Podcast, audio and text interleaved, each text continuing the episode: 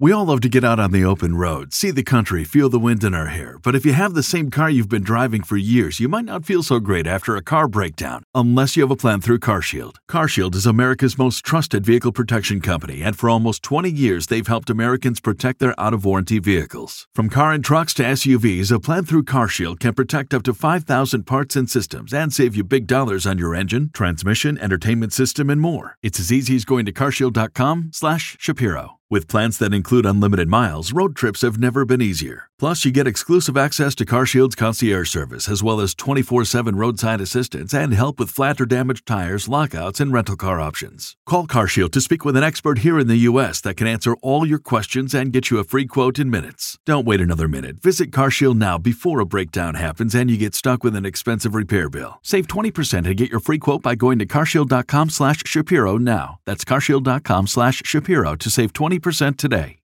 Silicon Valley Bank goes belly up as Chatham warns about a system-wide banking meltdown. The Oscars shuts out Top Gun while rewarding diversity. And China continues to get aggressive around the world. I'm Ben Shapiro. This is The Ben Shapiro Show. Hey,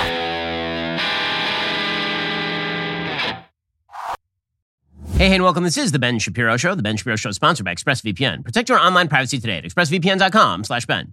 Well, the second biggest shutdown of a bank in U.S. history happened over the course of the last 72 hours, and people are freaking out. And there's a reason that they are freaking out. When a major bank goes belly up like Silicon Valley Bank just did, that freaks out everybody, especially because, as it turns out, Silicon Valley Bank is apparently not the only bank that has the same kind of issues that shut down Silicon Valley Bank. Signature Bank has also been closed right now. There is now talk about the possibility of other banks following in the footsteps of Silicon Valley Bank and having serious problems on their hands on their own. That would include, for example, First Republic apparently has similar issues to SVB. So we're going to go through exactly what happened with SVB, why it shut down, and we'll talk about whether there's a system-wide banking issue. The first thing to understand is that the reason for all of this is federal government mismanagement. The reason for all of this is because the federal government blew it on inflation and then had to ramp up the interest rates in order to fight the inflation.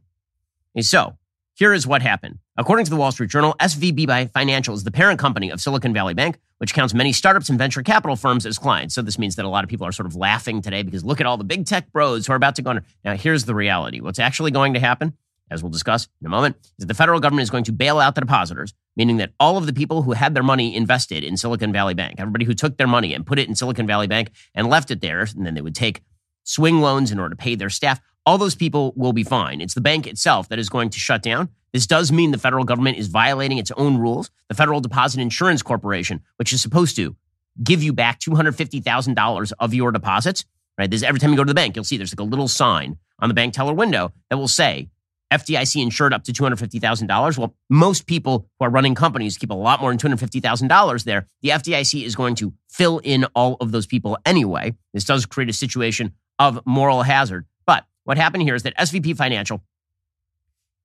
had billions and billions in total deposits. They had about $200 billion in total deposits by the end of the first quarter of 2022.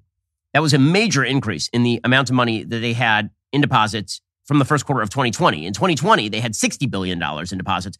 By 2022, they had $200 billion.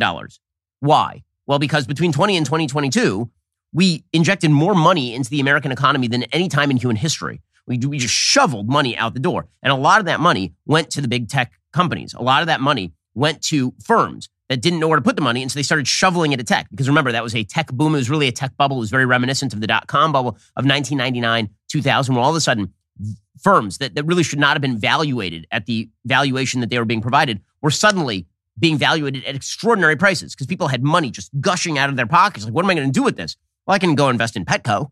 I can go in pets.com. I can go take my money and I can put it in some weird venture capital attempt and I can just throw the money at it because what else am I going to do with this money? And so all of those companies then took their money and they put it in Silicon Valley Bank. And so you saw the balance sheet expand dramatically for Silicon Valley Bank Financial. So this created a question for Silicon Valley Bank because the way that banks actually make money, they don't keep your money in a lockbox.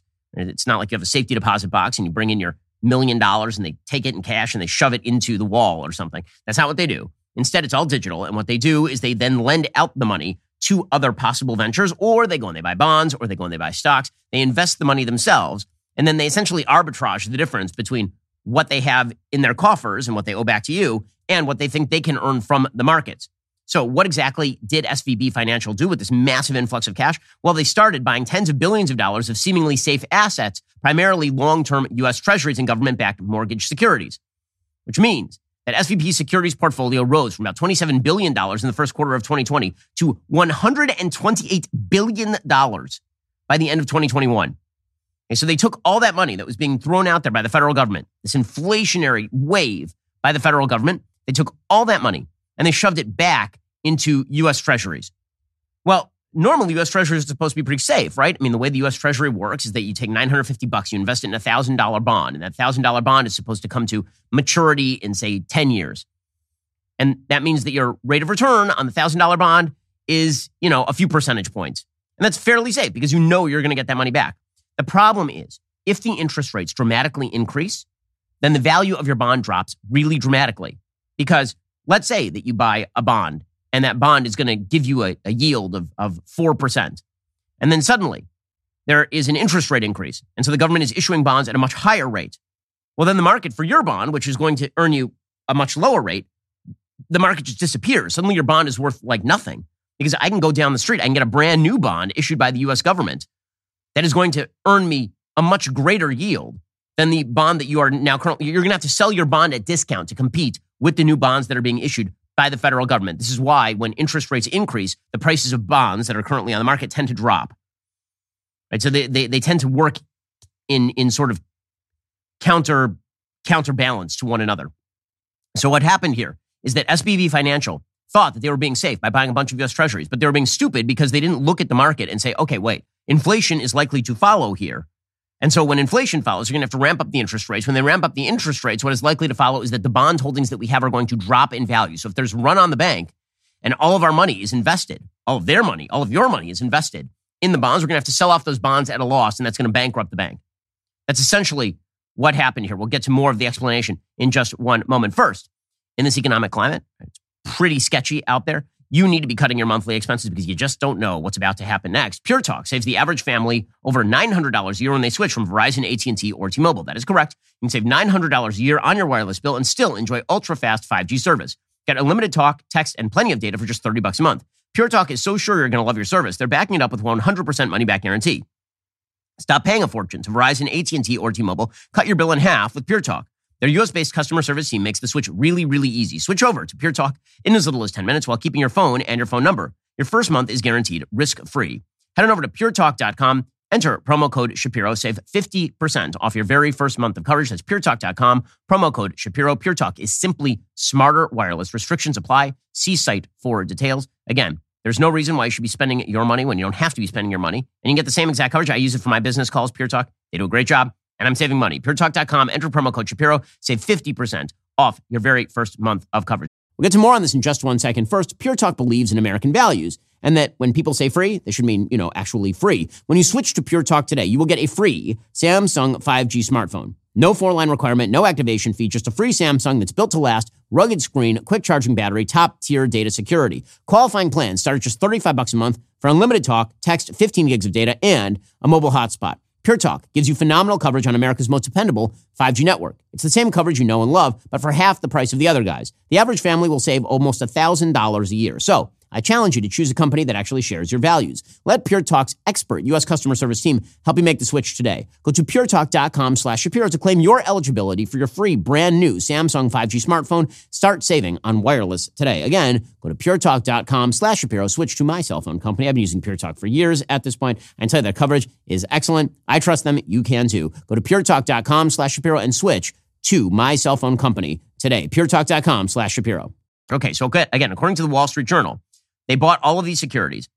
The problem emerged is that because they pay fixed interest rates for many years securities, that's not necessarily a problem unless the bank suddenly needs to sell the securities. Because market interest rates have moved so much higher, those securities are suddenly worth less on the open market than they are valued at on the bank's books. And as a result, they could only be sold as a loss. Right? That's what I was telling you. The price on the bonds they had bought declined from when they had bought them because of the interest rate increases necessitated by the inflation.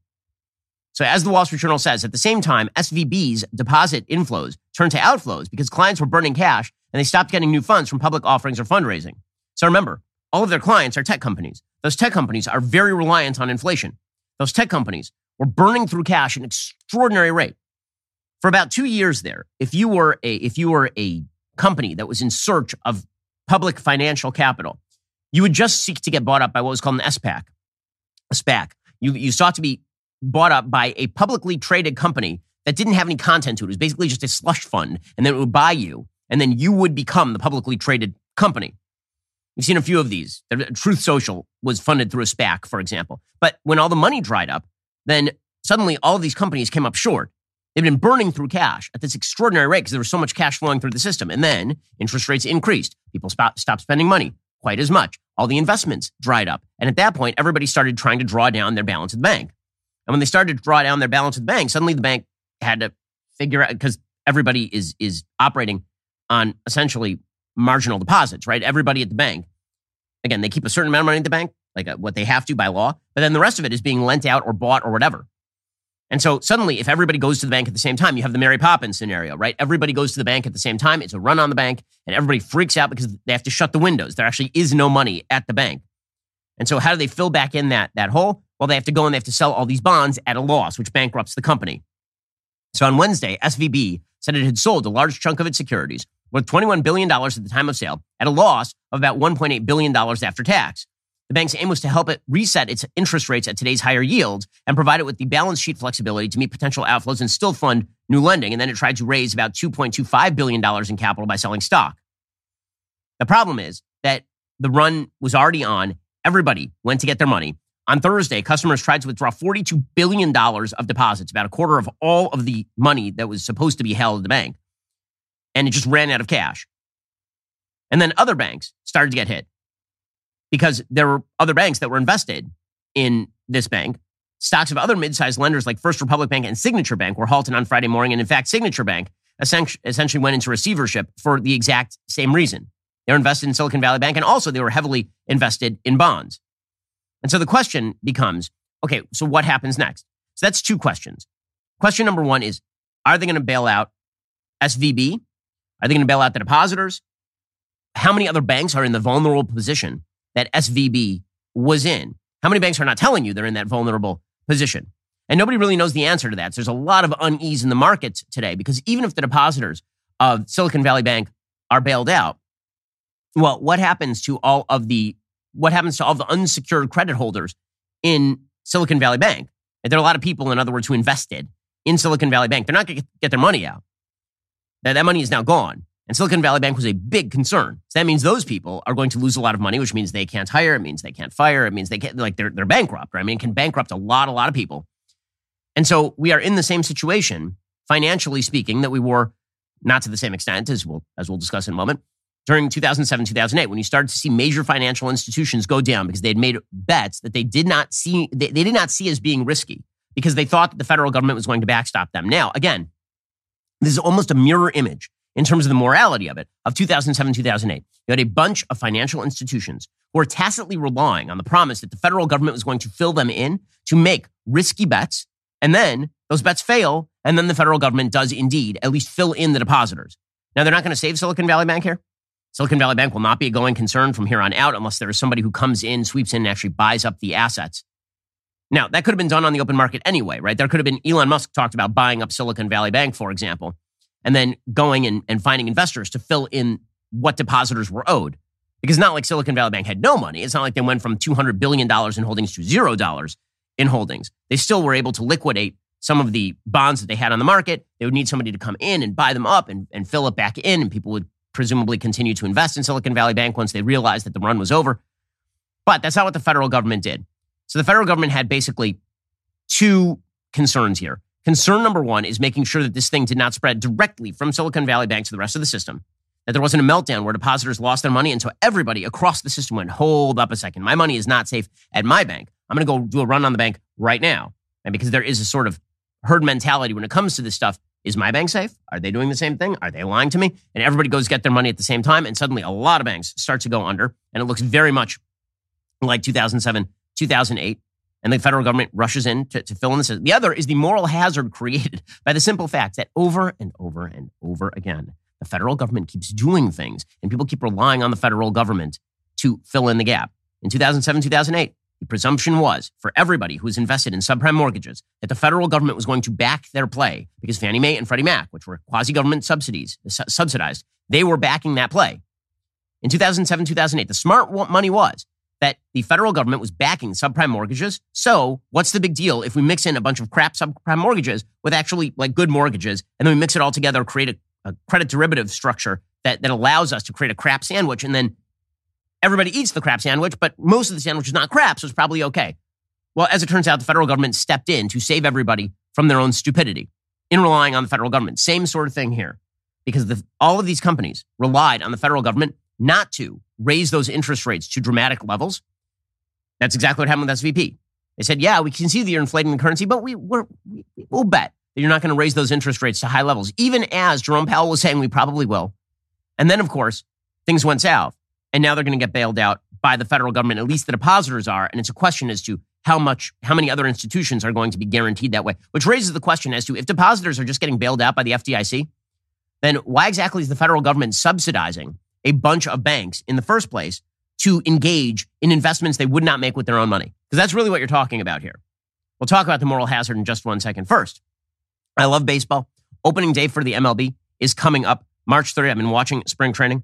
I'm really excited about, believe it or not, the White Sox this year. I actually think that they're going to overperform. But as much as I love watching baseball and rooting for my favorite teams, PrizePicks makes it a lot more fun because PrizePicks is the easiest and fastest way to play daily fantasy sports. So here's what you do. You pick 2 to 6 players. You choose whether they will score more or less than their PrizePicks projection. And you can win up to 25 times your money on any entry. There's no competing against other people. It's just you versus the projections. PrizePicks offers projections on pretty much every sport there is, from NBA, NFL, MLB, NHL, PGA, college sports, like all of them. The app is really sleek. It's really easy to use. I've been trying it. It really works very simply. Entries can be made in 60 seconds or less. Withdrawals are safe and fast. It's just a lot of fun. It's something you can do for fun. Download the PrizePicks app or go to prizepicks.com. Sign up and play daily fantasy sports. You're doing it anyway, so why not try with PrizePicks? First-time users can receive 100% instant deposit. Match up to $100 with promo code BEN.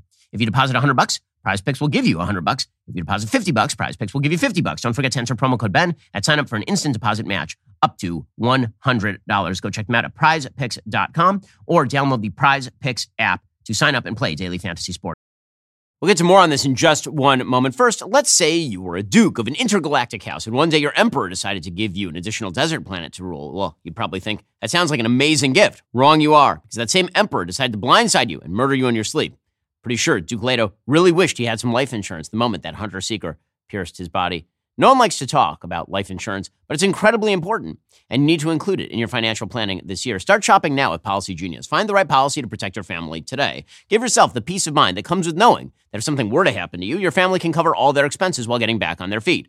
Policy Genius's technology makes comparing life insurance quotes from America's top insurers easy. Just a few clicks. You already have a life insurance policy through work, but that might not be enough. And if you move jobs, then it doesn't follow you. With Policy Genius, you can find life insurance policies starting at just $292 per year for $1 million in coverage. Some options offer same-day approval and avoid unnecessary medical exams. Policy Genius has licensed agents who can help you find the best fit for your needs. When they make it this easy, there really is not an excuse not to do it. Save time, money, provide your family with financial safety net using Policy Genius. Head on over to policygenius.com/Shapiro or click that link in the description. Get your free life insurance quote to see how much you could save. That's policygenius.com/Shapiro. Alrighty, so the federal government, again, has two main issues here. One is to ensure everybody, it's all fine. It's all going to be fine. So Janet Yellen, the former head of the Federal Reserve and current Secretary of the Treasury, she says two things. One, we're not going to bail out SVP. Two, the banks are in good shape. We're totally fine. Your counterpart in the United Kingdom has said that the government there has ruled out a bailout of the UK arm of Silicon Valley Bank. Have you also ruled out that kind of government intervention? Well, let me be clear that during the financial crisis, there were investors and owners of systemic large banks that were bailed out, and we're certainly not looking, and the reforms that have been put in place means that we're not going to do that again, but we are concerned about depositors and are focused on trying to meet their needs. Okay, so she says we are going to make sure depositors are taken care of, but we're not going to save Silicon Valley Bank. The question is whether that's going to be enough to quiet the financial markets, because let's say that you are a bank, they're like, okay, well, my depositors are safe, but I am not safe. Right? So there are a lot of the banks right now that are looking over their shoulder. Joe Biden's OMB director, Office of Management and Budget Director, Shalanda Young, says, don't worry, our banking system is safe and secure. Everything's good. So you can tell the American people this morning, because I think this has caused a lot of concern, that the U.S. banking system is safe and secure. I think the voice here is our Treasury Secretary, who is our lead and working with regulators. That's the appropriate person we should listen to here and who's tracking this the most closely. But again, what I will say is after the financial crisis, the reforms put in place have given regulators more tools, and our system is more resilient and the foundation stronger because of it. Okay, so what is the final outcome here? So what they've decided to do is they're going to, number one, bail out all the depositors. So all the depositors, people who had their money in SVB, they're going to get their money out. According to Politico, after a white-knuckle weekend, you can be confident payroll will be met, checks will clear, your company will have access to every cent of its Silicon Valley Bank deposits, not just the FDIC-insured limit of $250,000, after federal agencies stepped in on Sunday evening to backstop the failed bank and attempt to stem a burgeoning crisis among the nation's medium-sized banks. If you're a banker, investor, financial regulator, business owner, or Biden administration official, you might still be plenty nervous. While Sunday's announcement was aimed at restoring faith in the banking system, the earlier Monday is that markets might not be buying it because another mid-sized bank, First Republic, has similar issues to SVB, and they've come under close scrutiny over the past week, and they saw their shares drop precipitously in early trading. That would suggest that the federal government's emergency moves last night could just be the beginning, not the end, of the Washington response. So here is what the Treasury Department, Federal Reserve, and FDIC have already announced. One, depositors will be able to access all of their money. How exactly? Well, apparently, any losses to the deposit insurance fund to support uninsured depositors will be recovered by a special assessment on the banks. Certain unsecured debt holders and shareholders will not be protected. And also senior management has been removed. So they're decapitating the rest of the company and they're going to pay off the depositors, which again raises the question as to why we aren't banking directly. I mean, this is what Elizabeth Warren wants. She wants us to just bank directly with the federal government. And then the federal government can just give risky loans to everybody else and bail out those people. Well, if you're SVB, that's kind of what this looks like in practice, actually, just with the federal government as kind of the shadow monster in the background waiting to do all of these things. There's also the Bank Term Funding Program that is going to have that's going to be a federal lender. SVB's problem was it had too much of its money invested in long-term treasuries and mortgage-backed securities that tanked in value as the Fed raised those interest rates. There are other banks with the same problem. To make sure they don't suffer the same fate, there's a new agency, yay, new government agencies, that will allow them to access loans with generous terms. Instead of having to sell off their interest rate ravaged treasuries, they'll be allowed to use them as collateral for a loan at their original value. So they are going to now get a loan from the federal government on the basis of the bonds that they are still holding. Now, the federal government, of course, has an interest in that because they don't want to see the bond markets, the secondary bond markets, absolutely tank, which again would force another rate rise, presumably in the interest rates. Meanwhile, New York-based Signature Bank was closed and will get the same exact treatment as SVP. This one's pretty spectacular, considering that SVP, that's one thing. Signature Bank is a person on the board is Barney Frank. Barney Frank is the guy who was involved in Dodd-Frank. Barney Frank was the head of the House Financial Services Committee for decades, and he was on the board over at Signature Bank, which shows you that the regulators who are very often in charge of these banks, let's just say that they have a finger in the pie very often. And they never bear the results of their own bad decision-making. So in a second, we'll get to the problems. There are really two problems here of systemic moral hazard. We'll get to that in a moment. First, all of this can age you pretty dramatically, but you need to make sure that your skin is bright and young and beautiful. And this is where GenuCell skincare comes in. Sherry from Omaha, Nebraska says, I have sensitive skin. I'm careful about all products. My husband bought me GenuCell bags and puffiness and GenuCell deep firming serum. I felt it working immediately. My eyes look amazing. My face feels smooth and wrinkle-free. It's not just Sherry. GenuCell has sold over 1 million products to both women and men across the nation. Say goodbye to the fine lines, wrinkles, even those annoying under-eye bags. GenuCell will have you looking 5, 10, even 15 years younger just in time for the warmer weather. Best of all, GenuCell guarantees results in as little as 12 hours or your money back.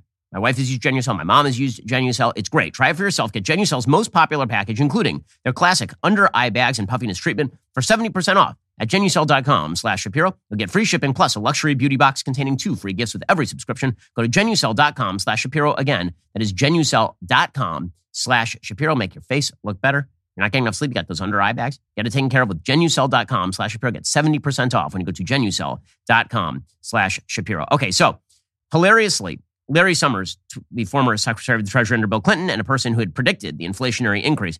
He says, guys, we don't need the moral hazard lectures. Quote, this is not the time for moral hazard lectures or for lesson administering or for alarm about the political consequences of bailouts. Well, actually, this is exactly the time for moral hazard lecturing. I mean, when the moral hazard arrives, that's when you normally lecture about moral hazards. Okay, so moral hazard is the concept in economics. And when you incentivize bad decision-making, you get more of it. So in other words, when you bail out depositors, what you are doing is telling them it does not matter where you put your money. You put your money where you can get the highest return, you'll get your money back.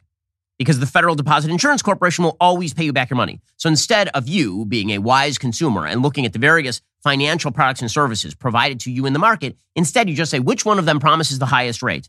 So long as that firm is of sufficient size and scale in the United States economy, you will get your money back.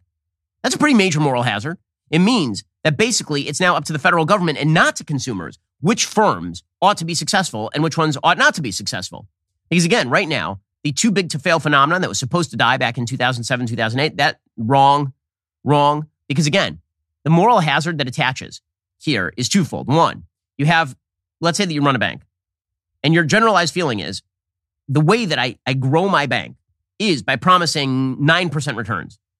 In order to get to those 9% returns, I'm going to push out risky loans. Like I'm going to take big swings in the market. And I know that as long as I have $200 billion in deposits, all those people are going to get their money back. So worst case scenario is that everything goes belly up and I end up in a bad personal situation because the bank goes bankrupt. But best case scenario, I become one of the biggest banks in America because I'm promising 9% returns and all my depositors are going to get back their money. So you are actually incentivized to take these riskier swings. You are incentivized to do stupid things like buying tons of bonds in a market that is about to increase interest rates rapidly over the course of 2 years. So that is a moral hazard. It's a moral hazard for the people who run the banks.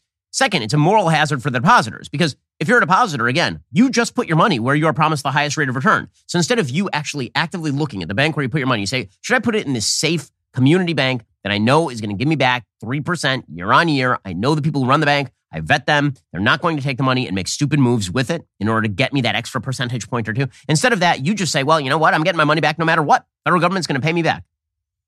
So I totally understand the bailout position because, again, the urgent is generally the opposite of what is necessary. The urgent and the necessary are constantly at war with one another in the financial markets. The urgent is bail it out so the economy doesn't collapse and you don't have more banks that do this because they've all relied on the system.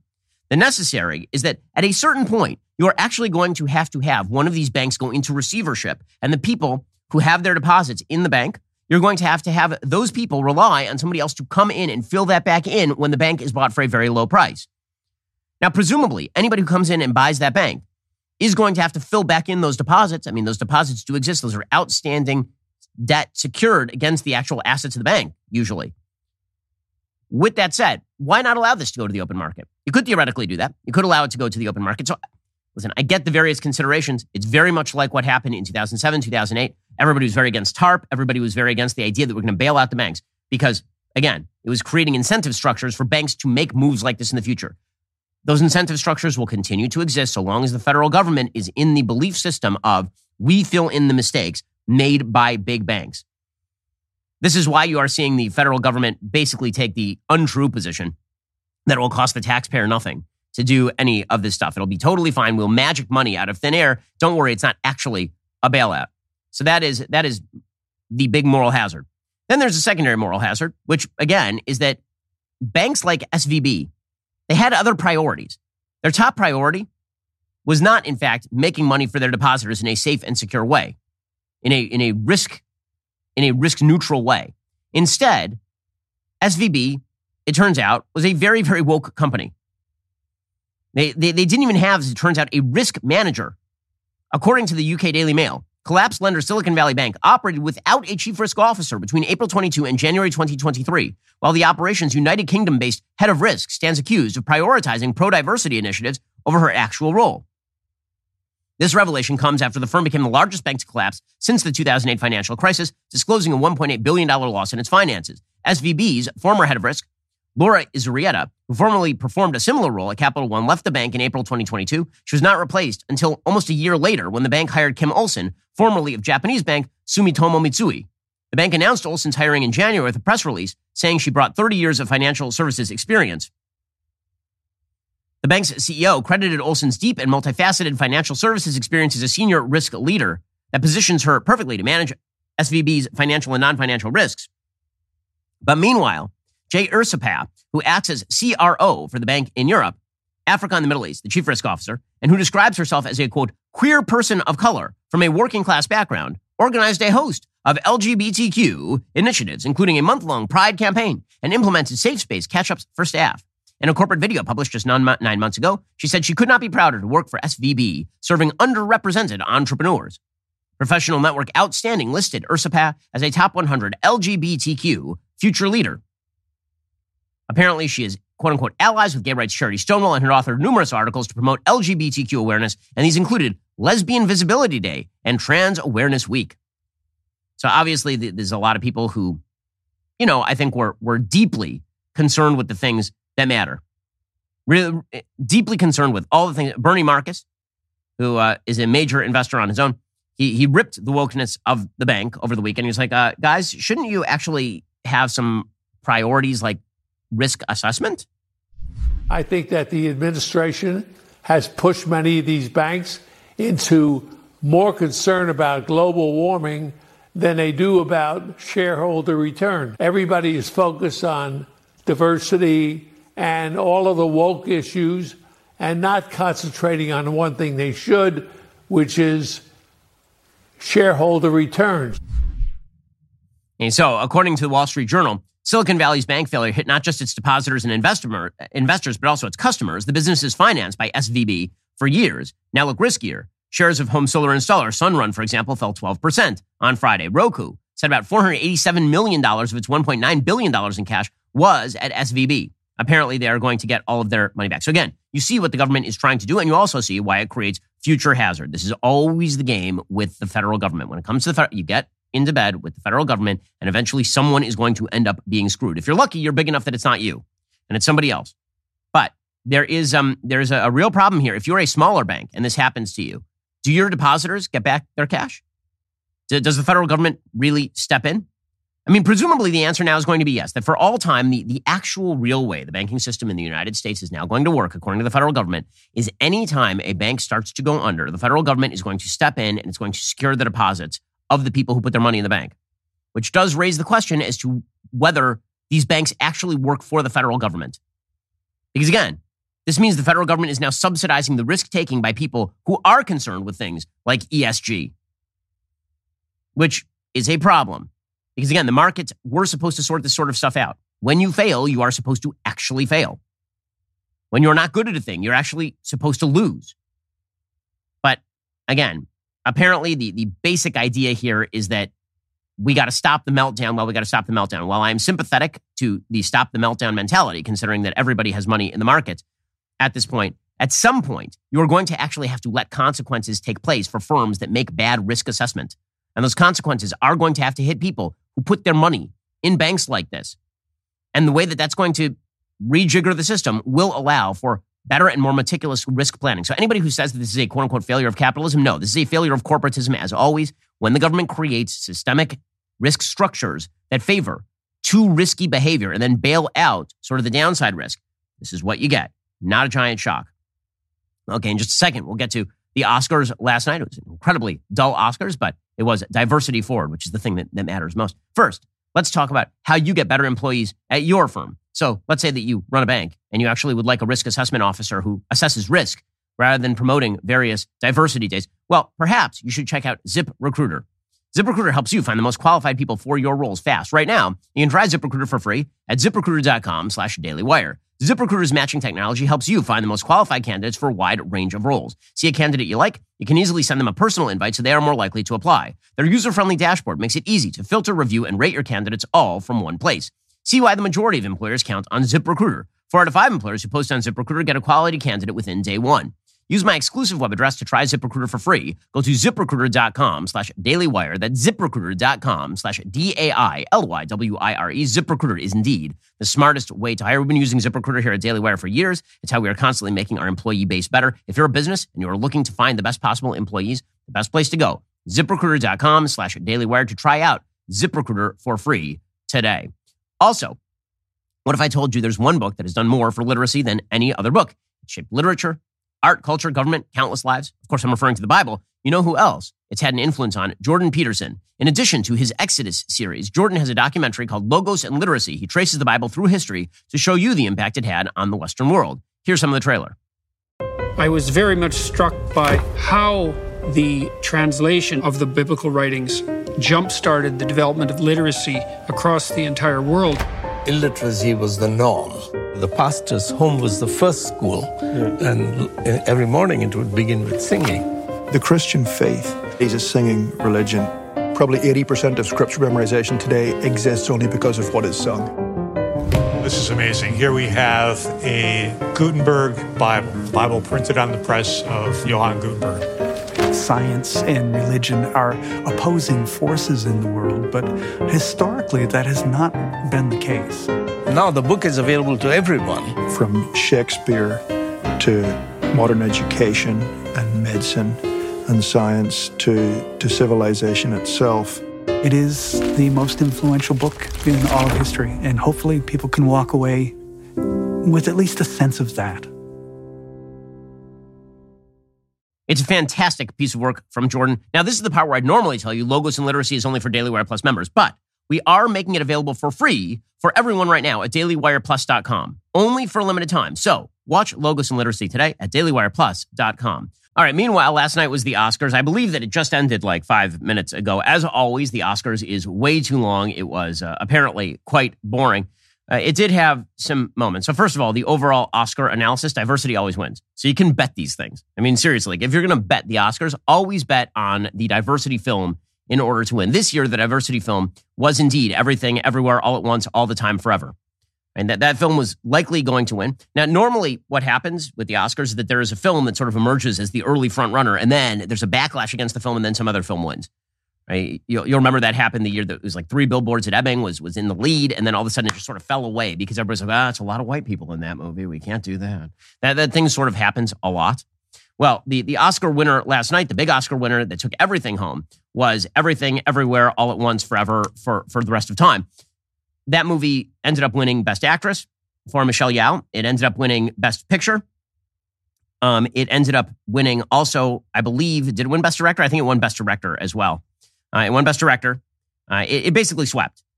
Now, the reason that it swept is because it fulfills two intersectional check boxes. It fulfills the Asian intersectional checkbox, and we already had Parasite that won a couple of years ago, so we've done that. But it's a very gay movie. Okay? Everything, Everywhere, All at Once is a very LGBT movie. It has the main storyline is essentially an Asian immigrant mom who is working really hard and ignoring her family, but she has to learn that her lesbian daughter's girlfriend should be introduced to grandpa, who has to be taught to accept the new ways of the world. There are the whole movie is about alternative universes and parallel universes, and in one of them, Michelle Yeoh herself is a lesbian. Oddly, her daughter is a lesbian in all the universes, apparently. But Michelle Yeoh is a lesbian in some universes with Jamie Lee Curtis in like Hot Dog Fingers universe. None of this makes any sense unless you've seen the movie, because the movie itself does not make a whole hell of a lot of sense. I was kind of lukewarm when I first watched it. The more I reflect on it, the less I like it.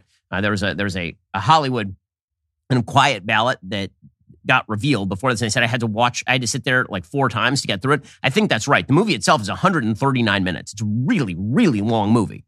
I mean, 139 minutes is a 2 hour, 20 minute film. This movie should have been done about 140. In any case, it's not like a horrible movie. It's just kind of nonsensical in a lot of ways, and then finishes with sort of the mushy, can't we all get along story. In any case, that was sort of the only big political moment of the night. There were a couple other political moments of the night. That was the big one. Was the Oscar-winning director Daniel Scheinert saying that I used to dress in drag as a kid, and no one's threatened by drag. No one, because I used to dress in drag as a kid. Spread your morality, Hollywood. Do it. We want to dedicate this to the mommies, all the mommies in the world, to our moms, specifically my mom and dad, Ken and Becky. Thank you for not squashing my creativity when I was making really disturbing horror films or really perverted comedy films or dressing in drag as a kid, which is a threat to nobody. So yeah, that's, I mean, I'm sorry. It, Talk to us more about your morality, Hollywood. Yes, I want to hear from Hollywoodites how to raise kids. That's definitely what I want to hear. So Everything Everywhere All at Once was the big winner last night, again, because of the diversity. I will say that the best moment of the Oscars was a winner. Again, it swept from K-Hai Kwan. You'll remember him as a short round from Indiana Jones and the Temple of Doom. He was handed the award by Harrison Ford. I will say it's kind of amazing that Harrison Ford still has not won an acting Oscar, but K-Hai Kwan, who would have called that short round's going to win an acting Oscar before Harrison Ford? But in any case, he did give a quite wonderful speech last night. My journey started on a boat. I spent a year in a refugee camp. And somehow, I ended up here on Hollywood's biggest stage. They say stories like this only happen in the movies. I cannot believe it's happening to me. This is the American dream. Yeah, that's quite wonderful. That really is like a nice thing. And I think that's why everybody was rooting for K-Hai Kwan. The other aspects of sort of the diversity picks were for best actor, a straight white male won, but playing a gay white male, of course, an overweight, morbidly obese gay white male. That'd be Brendan Fraser in The Whale, who won over Austin Butler, who probably gave the best performance of the year as Elvis, really kind of inhabited Elvis. But Brendan Fraser won for The Whale. Michelle Yeoh won best actress. She is very good in Everything Everywhere All at Once. The other person, but there was one person who just got kind of crapped upon for even being nominated. That was Andrea Riseborough, who gives, I think, a better performance in To Leslie, but doesn't matter because, of course, diversity above all. Best supporting actress went to Jamie Lee Curtis, who's a big sweep, as I say, for Everything Everywhere All at Once all the time. Now, the big shutout here, and it's worth noting here, the big shutout here is Top Gun. So Top Gun, I believe, did not win a single award. Did Top Gun win anything last night? Top Gun, it won Best Sound. It won Best Sound, which, okay, Best Sound. It did not win Best Production Design. It did not win Best Film Editing. It did not win... By the way, it certainly should have won Best Film Editing. The notion that Everything Everywhere All at Once won Best Film Editing is absurd. Everything Everywhere All at Once needed to be edited with a chainsaw. But Top Gun Maverick won Best... did not win Best Film Editing. It did not win even Best Visual Effects. That went to Avatar the Way of Water. This is a tactical mistake by Hollywood because in 5 years, nobody's going to be watching Everything Everywhere All at Once. It's just not going to happen. It's going to be a movie like Birdman or The Revenant. You know, things where in the moment, people are like, oh man, that's a great movie. And then no one ever watches it again. I know that critics fell in love with this movie. Again, I think I know the reasons why, but it's not, Top Gun was clearly the phenomenon of the year. The fact that there were so many people who were opposed to Top Gun was a quasi-political statement. It was sort of along the lines of this piece from MSNBC called Top Gun Maverick is the most insidious movie at the Oscars. This is from Zishan Alim, who said that it's insidious because it is very much in favor of the American war machine as a beacon of virtue and excitement. It's a poisonous kind of nostalgia, one that smuggles love of endless war into a celebration of live action. I think that is one of the kind of subtle reasons that Top Gun had to lose because it was kind of too pro-America. It wasn't allowed to win. Speaking of people who are not pro-America, one of the people who spoke last night was a guy named Donnie Yen. Donnie Yen is in John Wick 4. I'm not sure why Donnie Yen was speaking at the Oscars. But as it turns out, Donnie Yen also is a front person for the Chinese regime. So according to NME, there's a petition that was actually set up against Donnie Yen doing this, set up by a Hong Kong activist who claimed the decision showed contempt for the people of Hong Kong and that Yen's presence would damage the image and reputation of the film industry. He had opposed the pro-democracy protests in Hong Kong in 2019. He called it a riot. He was known for starring in the Ip Man series, which is a kind of kung fu series. He was in Rogue One. He's in the 2020 live action remake of Mulan. But he is in fact a frontman for Chinese positions at the Oscars. Again, not particularly shocking that the Oscars was perfectly fine featuring all of that. Overall, however, pretty boring Oscars. Jimmy Kimmel kind of hemmed it in. He didn't get too political, which I think the Oscars needed to do.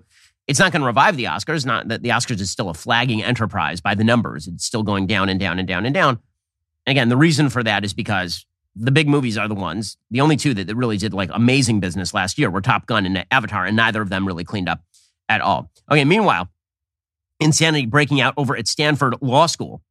So, according to the UK Daily Mail, a federal appeals judge appointed by Donald Trump has now demanded an apology from Stanford Law School after he was invited to speak. His name is Judge Kyle Duncan. He's on the Fifth Circuit Court of Appeals. He was actually ambushed by an associate dean of equity, diversion, and inclusion named Tyrion Steinbach during a discussion on Thursday night. Steinbach is a former ACLU lawyer who had previously defended freedom of speech. She initially claimed that Duncan had a right to express his views and then launched into a 6-minute speech condemning his life work and condemning him in front of the students, which is just perfect chef's kiss woke idiocy from Stanford.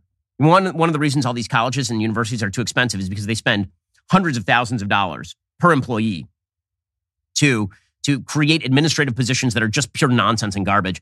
This lady is obviously a career useless person, and here she is going at a judge.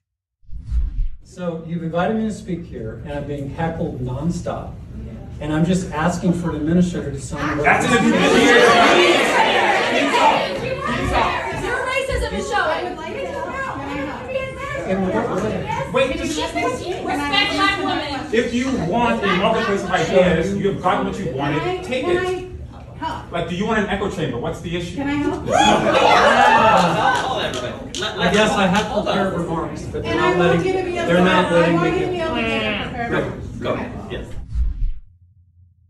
Steinbach said, "It's uncomfortable to say this to you as a person. It's uncomfortable to say that for many people here, your work has caused harm. I know that must be uncomfortable to hear. It must be. I'm also uncomfortable because many of the people in this room here, I have come to care for."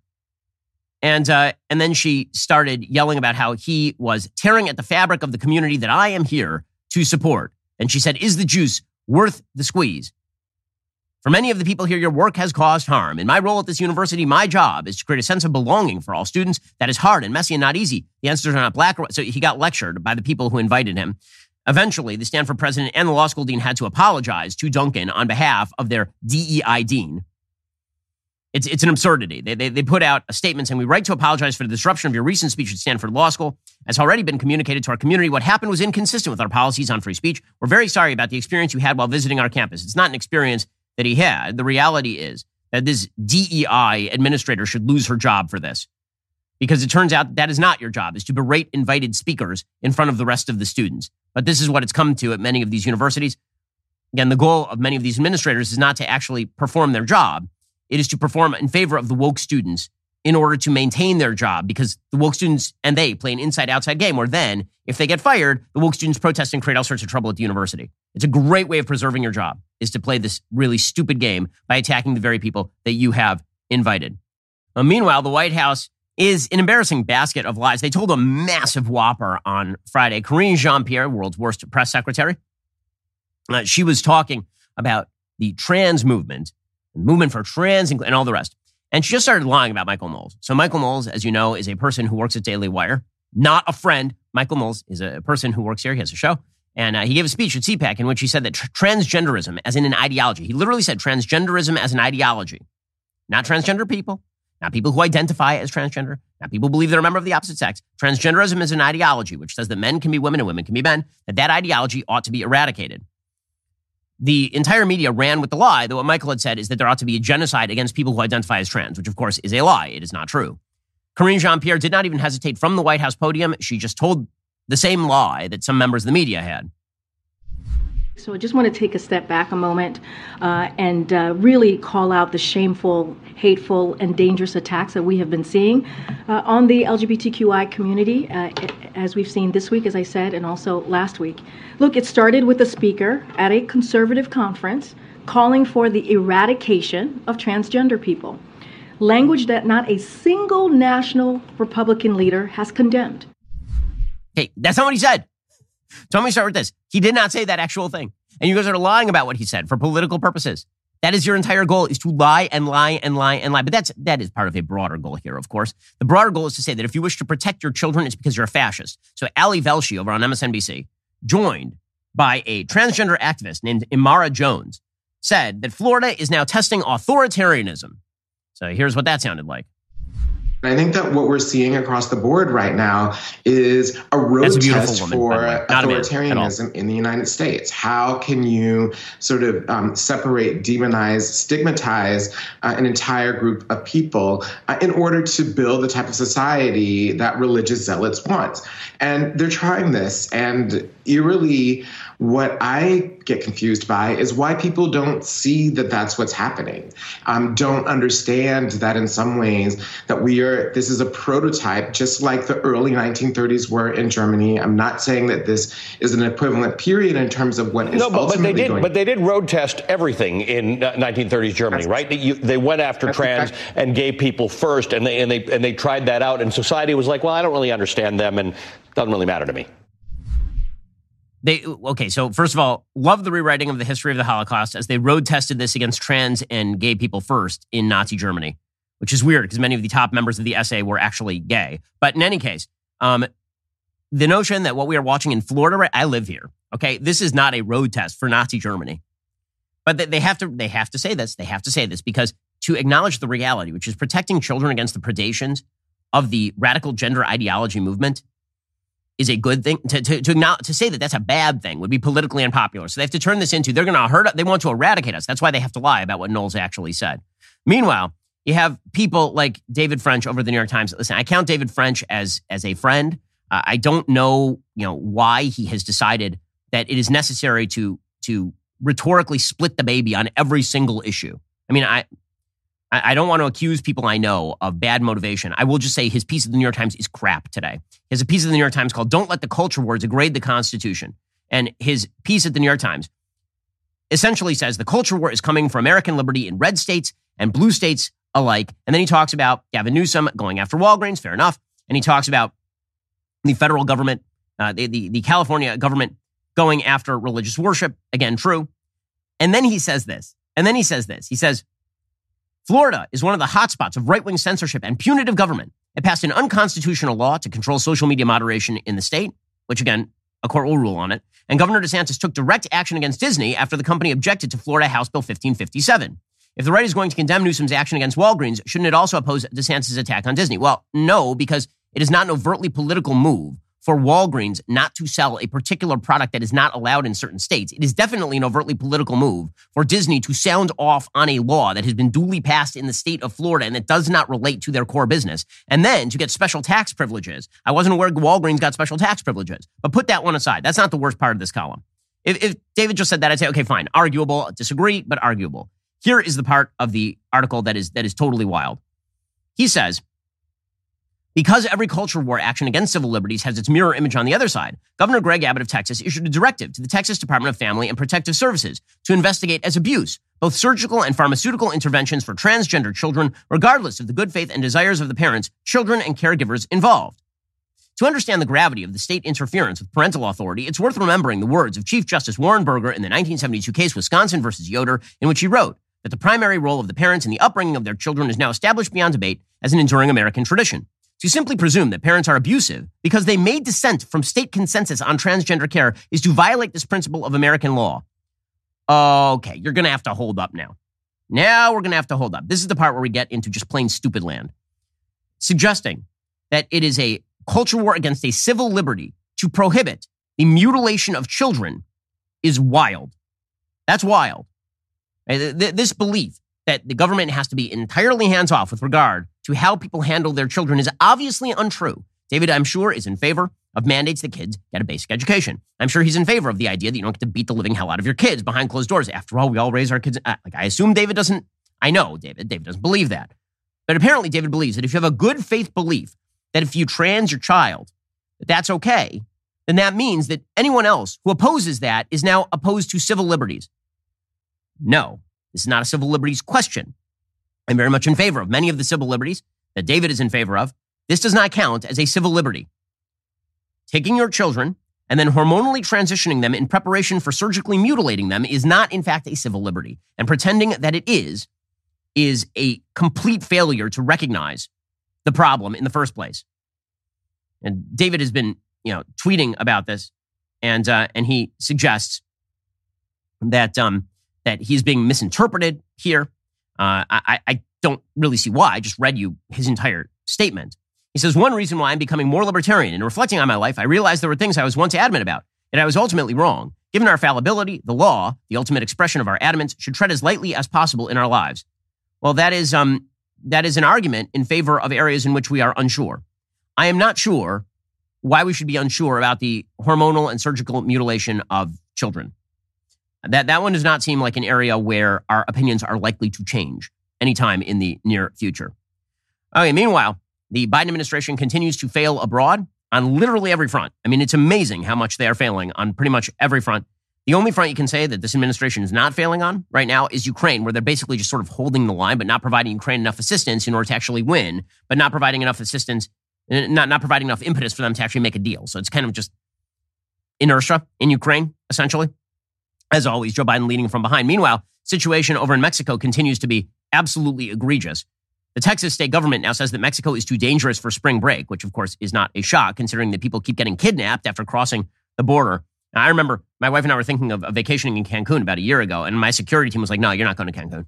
Like, they're going into hotels now and actually trying to kidnap people. Well, Senator Bob Menendez of the Democratic Party in New Jersey, he says that he is not even sure that he would declare the cartels terrorist organizations, which is sort of weird. Would you vote to designate these cartels terrorist organizations? Well, that has a certain designation. We've saved that for truly terrorist organizations in the world. Certainly, they are consequential to questions of national security. I'm more interested in doing something that ultimately seeks to destroy the cartels. So, you know, he's in favor of something that seeks to destroy the cartels, but I don't know what exactly he is talking about. Meanwhile, he insists that the problem on our southern border is not Alejandro Mayorkas. So what is the problem, then? What's your level of confidence in Secretary Mayorkas? Well, look, this is not about Secretary Mayorkas. It's about the administration. The best part of the administration's immigration policy over the first 2 years is that they ended family detention, which proved to be a failure under both the Obama and Trump administrations as a way to deter individuals from coming. It's so tiresome. Guys, you're the ones in charge. The border is yours now. Do something about it. Meanwhile, they're not going to. Meanwhile, they're allowing China to just run roughshod over the rest of the world. It's amazing to watch China expand its influence as its actual power decreases. That is the sign of an incredibly weak administration. China right now has amazingly serious demographic problems, amazingly serious military problems, incredibly serious financial problems. And yet, they're expanding their footprint pretty much everywhere. Xi Jinping, right now, according to the Wall Street Journal, has been moving definitively to end the reform and opening era.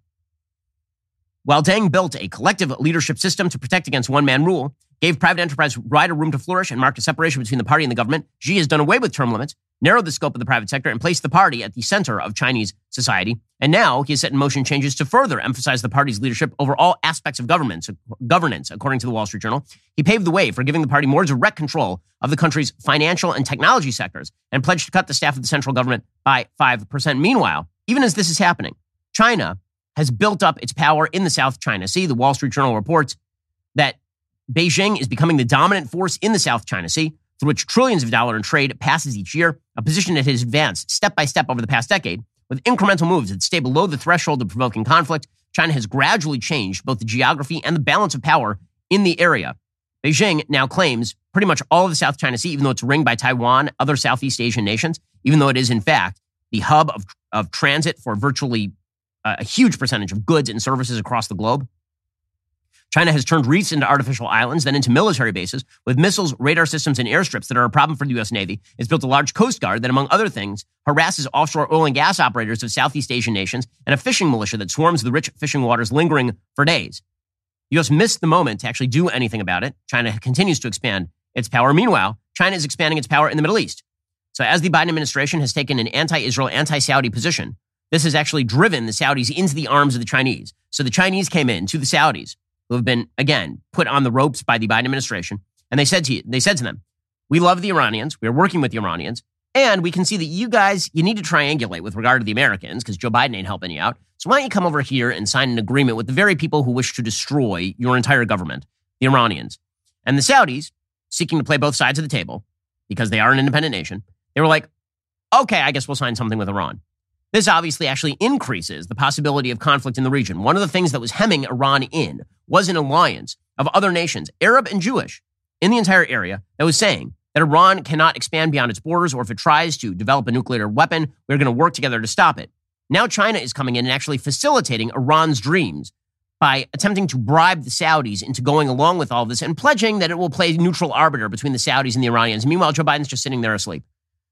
According to the Wall Street Journal, when Arab leaders met Xi Jinping at a regional summit in Riyadh last December, the Chinese head of state pitched an unprecedented idea, a high-level gathering of Gulf Arab monarchs and Iranian officials in Beijing in 2023. People familiar with the plan said. Days later, Tehran signed on as well. By Friday, China had brokered a deal to restore relations between Iran and Saudi Arabia, which had gone 7 years without ties. The broader summit between Iran and the Six-Nation Gulf Cooperation Council, which hasn't previously been reported, is on track for later this year, according to those people. Mr. Xi's diplomatic initiative shows Beijing sees a central role for itself as a new power broker in the Middle East, a strategic region where the U.S. has been the most influential outside player for decades. No longer focused exclusively on energy and trade flows, China's foray into the region's politics signals a new chapter in competition between Beijing and Washington. This, again, is going to actually increase the possibility of a serious war in the region, because if the Abraham Accords were a guarantor against war because Iran couldn't go up against everybody combined, especially Israel using Saudi airspace, what happens exactly when the opposite occurs, when China brokers some sort of cold rapprochement between Iran and Saudi Arabia and Israel is isolated again while Iran is developing nuclear weapons? It's a real problem.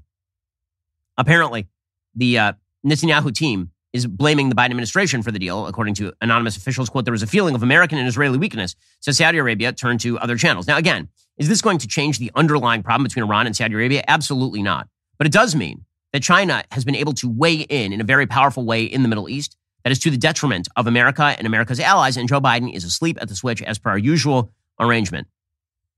Let's do some things I like, and then we'll do some things that I hate. So, things I like today. So, there is a woman who starred in Stranger Things. I believe it was in the first season. Her name is Grace Van Dien. And Grace Van Dien, she's now a Twitch streamer. And she was asked why she had turned down acting projects in the recent past. Because obviously she's a good actress, she's a beautiful woman. And she said, because I don't feel like being sexually abused by directors. Good for her. Turning down acting projects and deciding to stream more. But the fact of the matter is, the last few projects I've worked on, I didn't have the best experiences. One of the last movies I did, one of the producers asked me to, he hired a girl that he was sleeping with, and then he had her ask me to have a threesome with them. So, that's my boss. Good for her. Good for her for saying, I don't wish to work for people like this. And increasingly, I hope you'll see this in Hollywood, because as it turns out that as Hollywood loses its luster, people are going to have additional choices and they're going to be able to make smaller films and get into the sort of stuff they want to get into without having to deal with predatory Hollywood directors who use the casting couch in order to get what they want. Again, the notion that Me Too started in Hollywood and that Hollywood then became the sort of tip of the spear in terms of fighting Me Too is always bullcrap, and they went right back to doing what it is that they do. Okay, time for some things that I hate.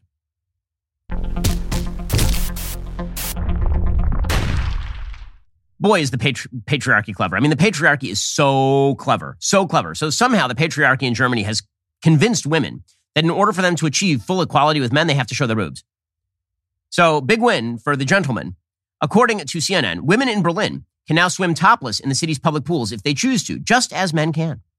As well as being hailed as a step forward for gender equality in the German capital, the measure introduced this week is symptomatic of Germany's love for Freikörperkultur, literally translated as free body culture, which has its roots in the late 19th century. Berlin's authorities took action after a female swimmer said she was prevented from attending one of the city's pools without covering her chest in December 2022. The woman then lodged a complaint with the city ombudsman at the Senate Department for Justice, Diversity, and Anti-Discrimination. The authorities agreed that the woman had been a victim of discrimination and said all visitors to Berlin's pools, including women and those who identify as non-binary, are now permitted to show their tits. It follows a similar incident at a Berlin water park in the summer of 2021. Frenchwoman Gabrielle Le Breton sought financial compensation from the city after security guards ordered her to leave the premise when she refused to cover up her breasts. She was with her 5-year-old son when the incident happened. That kid's going to grow up healthy and happy, I think. Speaking to German newspaper Die Welt at the time about why she believed it was gender discrimination, she said, "For me, and I teach this to my son, There is no difference. For both men and women, the breast is a secondary sexual characteristic, but men have the freedom to remove their clothes when it is hot and women do not. No, actually. Men's chests are not considered generally a secondary sexual characteristic. Excited to see Germany really embracing full-on androgyny. Of course, that is not going to, it's not about androgyny. And teenage boys everywhere in Germany are very excited today. The patriarchy is, again, incredibly clever. Great job, everyone. Great job. And meanwhile, speaking of people who have clevered themselves out of existence, Seth Rogen says that he is very happy not to have kids. In this particular case, I will agree with him. He said in a recent interview that he and his wife are very excited that they don't have children. You referenced earlier, you don't have any kids. I do not. That has helped me succeed as well. Definitely. Really? Oh, yeah. There's a whole huge thing I'm not doing, which is raising children. People, obviously, someone will be listening. Yeah, but it would make you happier. You know, someone might say that. I'm trying to rebuttal. I don't think it would. Some people want kids. Some people don't want kids. I think a lot of people have kids before they even think about it. From what I've seen, honestly, you just are told, you go through life, you get married, you have kids. It's what happens. And me and my wife were just, neither of us were like that, you know? And honestly, the older we get, the more happy and reaffirmed we are with our choice to not have kids. Okay, so two things. One, I'm fine with this idiot not having kids. Totally cool. That's fine. Certain people? All right. Second thing, the reason that you have kids is not for personal happiness. We've built our entire civilization around the idea that everything you do is supposed to be about your personal happiness. Guess what? It isn't. Whatever gives you happiness is only one component of what your life is supposed to be. We do things every day that don't give us happiness, that give us a meaning of fulfillment and purpose, but don't give us happiness. You know, the happiest path generally is to be incredibly narcissistic and to do what you want every day, all day, and then let the consequences fall where they may. This makes you a selfish and bad person. Also, it's not a path to actual happiness. It's a path to temporary pleasure. But it's not a path to actual happiness. It turns out that this is what happens in a society that says that human beings have no actual telos. They have no actual purpose. They have no actual meaning. Whatever floats your boat is the order of the day. Whatever floats your boat is not a situation that society can sustain. That's what we've been experiencing in Western civilization over the course of time. So Seth Rogen can do exactly what he pleases. It's a free society, but a free society without the basis of any moral duty is not meant to last long on this earth. Alrighty, guys, the rest of the show is continuing right now. You're not going to want to miss it. We'll be getting into Anthony Fauci protesting. No one will ever... What could he be prosecuted for? Plus, we'll get into the mailbag. You have to be a subscriber, however, if you wish to have your question answered. So if you're not a member, become a member. Use code Shapiro at checkout for 2 months free on all annual plans. Click the link in the description and join us.